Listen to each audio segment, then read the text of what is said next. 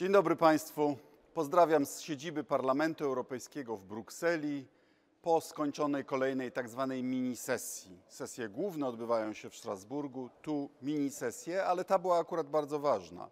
Po pierwsze, przyjęliśmy roczne sprawozdanie Komisji na temat e, praworządności i niestety Polska znowu była krytykowana, no ale wiemy dlaczego. Dlatego, że rząd nie wykonuje orzeczeń Trybunału Sprawiedliwości. Płacimy milion euro kary dziennie. e, No i nadal e, nie spełnia obietnicy danej już w sierpniu zeszłego roku o likwidacji Izby Dyscyplinarnej, co nadal blokuje uruchomienie 770 miliardów złotych z Krajowego e, Funduszu Odbudowy. A przypominam, że terminy na wydanie tych środków są bardzo krótkie i grozi nam, że nawet jeśli je dostaniemy, to nie zdążymy ich wydać. E, Mamy w tym sensie także najdroższy rząd w historii Polski.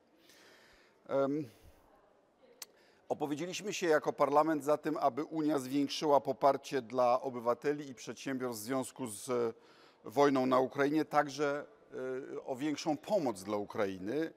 E, I uważamy, że te istniejące fundusze, podział na koperty i tak dalej, że to jest wszystko nieadekwatne do czasu wojny i że potrzebne są nowe źródła e, zasilania tych wydatków, takie jak podatek od nadzwyczajnych zysków firm energetycznych, e, no i zajęcie aktywów rosyjskich oligarchów i e, państwa rosyjskiego na rzecz odbudowy Ukrainy.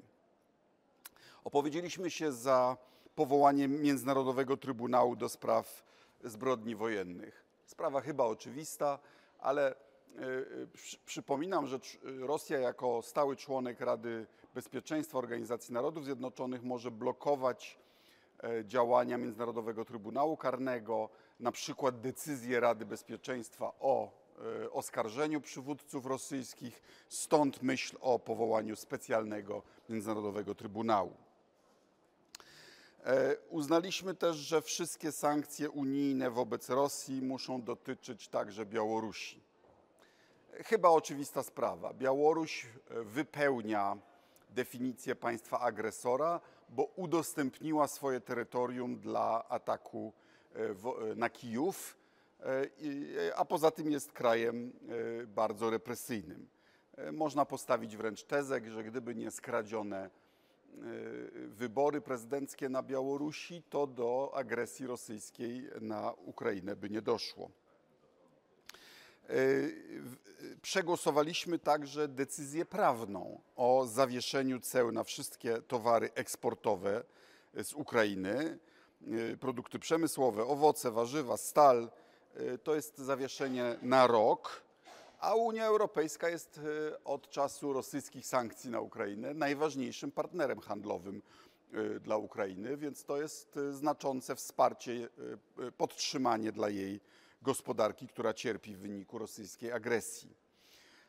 Opowiedzieliśmy się za otworzeniem negocjacji akcesyjnych dla Albanii i północnej Macedonii oraz za daniem statusu kandydackiego Republice Mołdawii.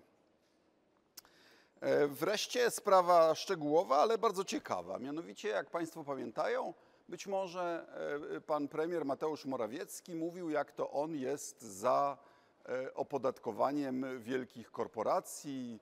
Rzekomo rząd PiSu walczył z wyprowadzaniem zysków z Polski poprzez różne mechanizmy księgowe. No więc społeczność międzynarodowa uzgodniła, że wielkie korporacje muszą zapłacić minimalny podatek w wysokości 15%.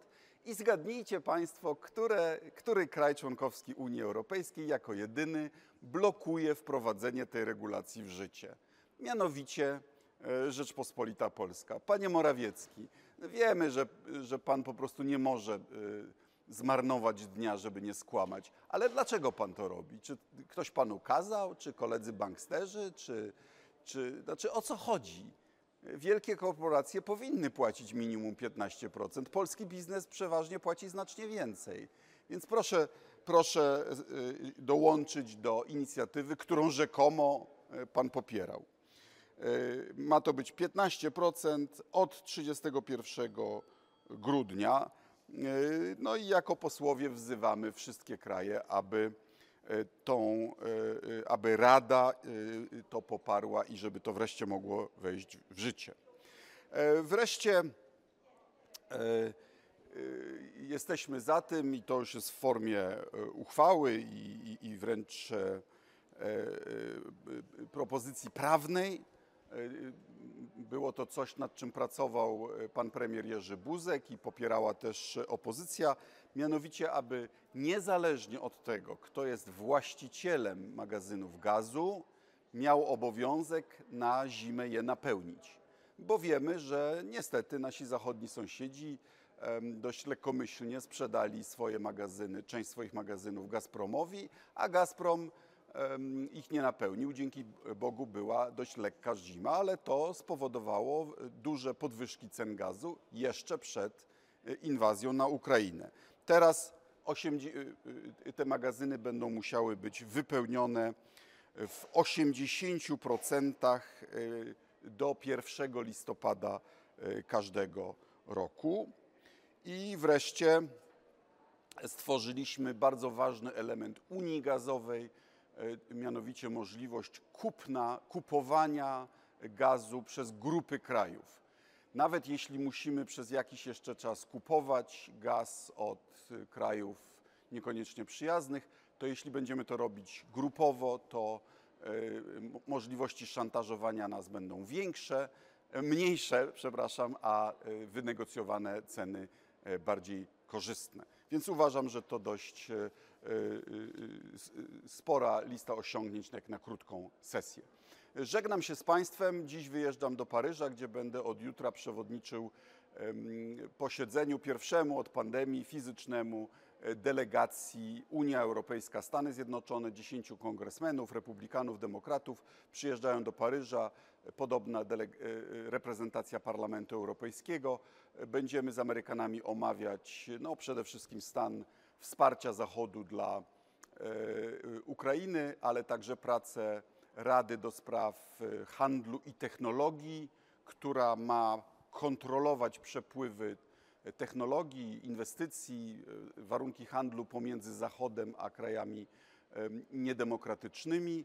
Będziemy dyskutować o strategii Zachodu wobec tych e, bardzo poważnych wyzna, wyzwań, ale dzięki Bogu e, jesteśmy bardziej zjednoczeni niż kiedykolwiek. E, I ta amerykańska delegacja też jest większa niż bywało w przeszłości. Także żegnam się z Państwem z Brukseli, ale do zobaczenia w Paryżu. Dziękuję bardzo. Do widzenia.